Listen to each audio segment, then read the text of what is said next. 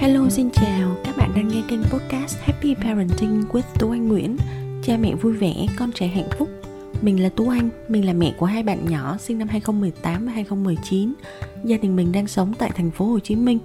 Mình là một parent coach, chuyên gia tư vấn phụ huynh Đồng thời là một chuyên gia đào tạo phụ huynh về dạy con tích cực. Các bạn có thể kết nối với mình tại happyparenting.vn trên Facebook, trên Instagram và trên cả trang web cùng tên happyparenting.vn nhé.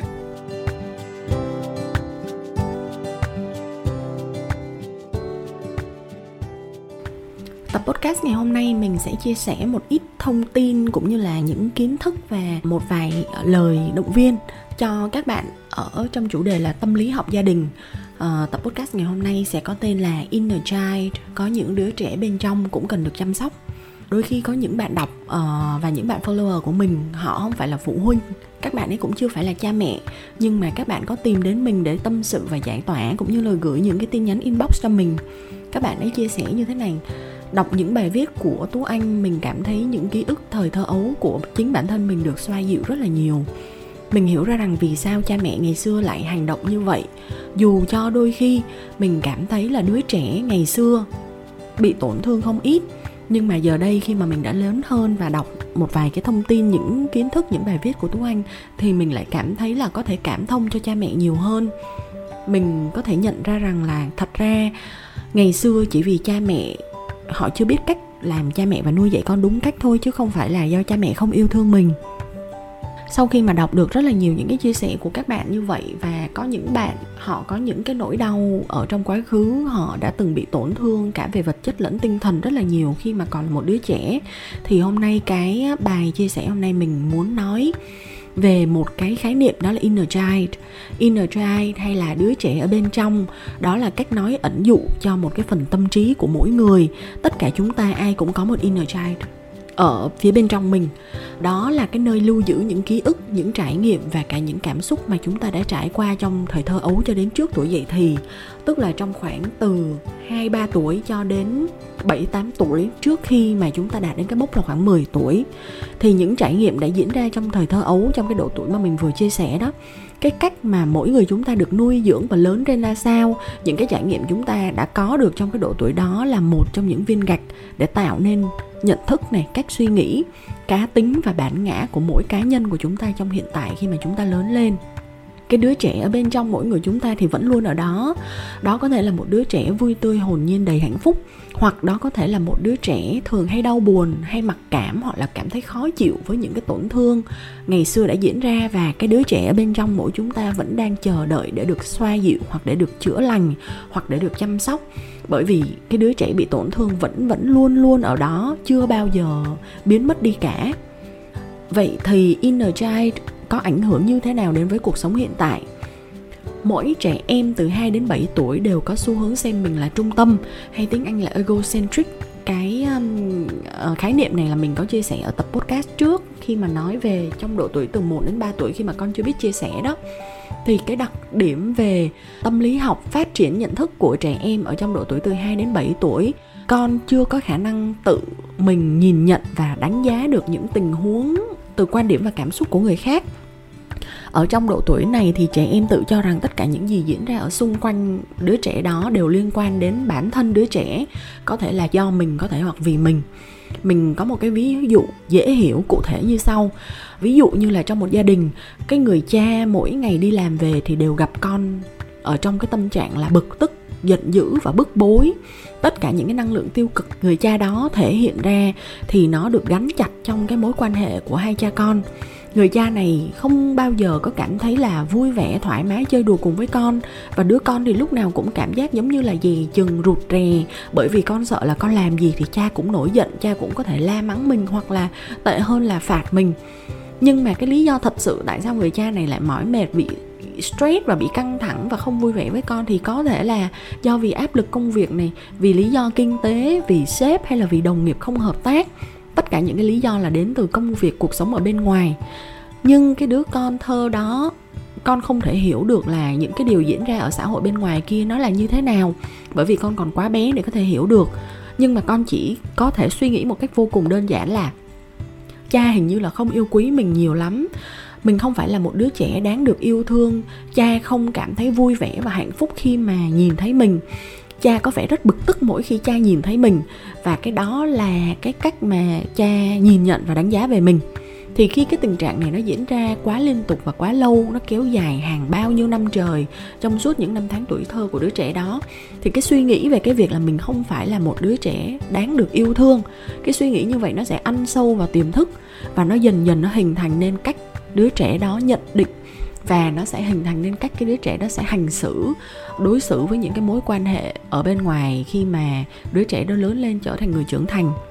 về sau khi đã lớn lên, nếu như người yêu hoặc người bạn đời hoặc bất cứ ai quan trọng trong cuộc đời của cái người đó bày tỏ thái độ tiêu cực mỗi khi mà nhìn thấy người đó, thì mặc dù có thể là do người yêu, bạn đời, bạn thân, gia đình họ bị stress từ công việc bên ngoài thôi, nhưng mà cái tiềm thức và những ký ức tuổi thơ hay còn gọi là inner child ở bên trong của cái người đó vẫn vọng lên tiếng nói rằng họ giận dữ hoặc họ chán chường mình như vậy là bởi vì họ không còn yêu thương mình nữa. Mình không đáng được yêu thương. Họ có thể bỏ đi bất cứ lúc nào nếu như mà họ cứ gặp mình và cảm thấy thất vọng.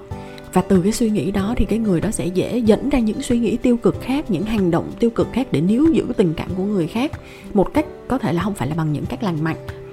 Ở trong cái độ tuổi nhỏ, trẻ em, ở độ tuổi nhi đồng thì các con nghe và tiếp nhận mọi lời nói và hành động của người lớn, và con sẽ tiếp nhận những cái lời nói đó để trở thành cái suy nghĩ, cái nhận thức về bản thân của mình. Người lớn đối xử với một đứa trẻ như thế nào thì chúng sẽ tự đúc kết và đặt ra cái giá trị của bản thân đứa trẻ ở cái mức đó. Khi một đứa trẻ lớn lên cùng với những trải nghiệm đau đớn, những tổn thương kéo dài suốt thời thơ ấu, ví dụ như là bị xâm hại, bị bỏ rơi, bị bạo hành cả về thể xác lẫn tinh thần mà một đứa trẻ, nếu như trải qua những cái trải nghiệm như vậy quá liên tục, quá thường xuyên, thì có thể đứa trẻ đó sẽ nghĩ rằng các đối xử như vậy có vẻ là điều bình thường trong cuộc đời của mình. Hoặc là mình xứng đáng bị như vậy, cho nên là mình phải chịu bị như vậy. Đặc biệt là những cái tổn thương về mặt tâm lý, vì bị bỏ rơi hay bị bạo hành về tinh thần thì rất là khó nhận biết. Nếu như một đứa trẻ không có được cái sự so sánh hay một sự trải nghiệm khác biệt nào khác với những gì đã xảy ra với cuộc đời của chúng thì chúng sẽ không thể nào biết được là chúng đang bị bạo hành hoặc chúng đang bị tổn thương. Chỉ cho đến khi nào mà lớn lên và trở thành một người lớn, một người trưởng thành có rất là nhiều những mối quan hệ khác, cái người đó nếu có được trải nghiệm tốt hơn về tình cảm gia đình, về tình yêu thương của bố mẹ đến từ bố mẹ chồng, bố mẹ vợ, bố mẹ của người yêu, thì lúc đó cái người đó mới nhận ra được là à ra là quá khứ của mình đã bị tổn thương và bị ngược đãi về mặt tinh thần như thế nào thì dù cho khi đã lớn lên là một người trưởng thành rồi, thì inner child vẫn đóng vai trò giống như là một lăng kính phản chiếu cái cách hành xử, cũng như là cách phản ứng của mỗi người chúng ta. Một cách tích cực hoặc một cách tiêu cực, nó tùy vào những gì chúng ta đã trải qua trong quá khứ, thì nó sẽ trở thành cái cách hành xử và phản ứng của chúng ta trước tất cả mọi sự kiện này, mọi sự việc diễn ra hàng ngày cách chúng ta nhìn nhận về ý nghĩa cuộc sống, các mối quan hệ với cha mẹ, bạn bè, đồng nghiệp, cách xử lý công việc, cách lựa chọn đưa ra quyết định và đặc biệt, đó là cách chúng ta nuôi dạy những đứa con do chính mình sinh ra. Khi mà inner child cho một cá nhân bị tổn thương và bị tổn hại quá nhiều thì cái người đó có thể gặp những vấn đề sức khỏe, tâm lý lớn hơn như là trầm cảm này lo âu này rối loạn lưỡng cực hoặc là lạm dụng các chất gây nghiện và các chất kích thích vậy thì, kết nối với inner child và chữa lành cho những tổn thương trong quá khứ, trong mỗi con người của chúng ta bằng cách nào đây? Mình thì mình có một cái suy nghĩ là khi mà bạn đã nhận ra là bản thân bạn có một đứa trẻ bên trong cần phải được xoa dịu hoặc chữa lành, thì mình tin là bạn đã đi được 50% đoạn đường rồi. Khi chúng ta nhìn ra được vấn đề và chúng ta mong muốn sửa đổi vấn đề đó, là chúng ta đã có được cái bước bắt đầu đầu tiên khá là vững chắc rồi vậy nếu sự thật là đứa trẻ bên trong bạn nó bị tổn thương quá nhiều và quá sâu sắc, thì mình khuyên là hãy tìm đến các chuyên gia trị liệu về mặt tâm lý để có thể được chữa trị và được giải tỏa một cách hiệu quả nhất. Và khi đó thì chất lượng cuộc sống hiện tại và tương lai của bạn, của con cái bạn, của gia đình bạn sẽ được củng cố và trở nên tích cực hơn rất là nhiều.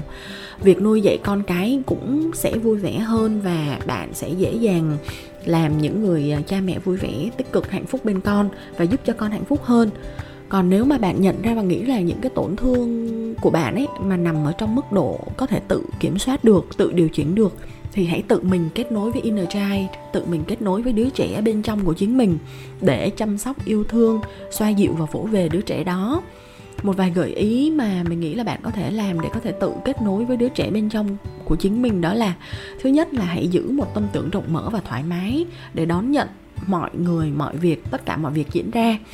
dành thời gian quan sát và hết lòng chơi đùa cùng với những đứa trẻ thật sự. Nó cũng là cách để bạn kết nối và giúp cho cái đứa trẻ bên trong của mình sống lại một cách tươi vui hơn. Sau đó thì hãy đối diện thẳng thắn với những ký ức thời thơ ấu.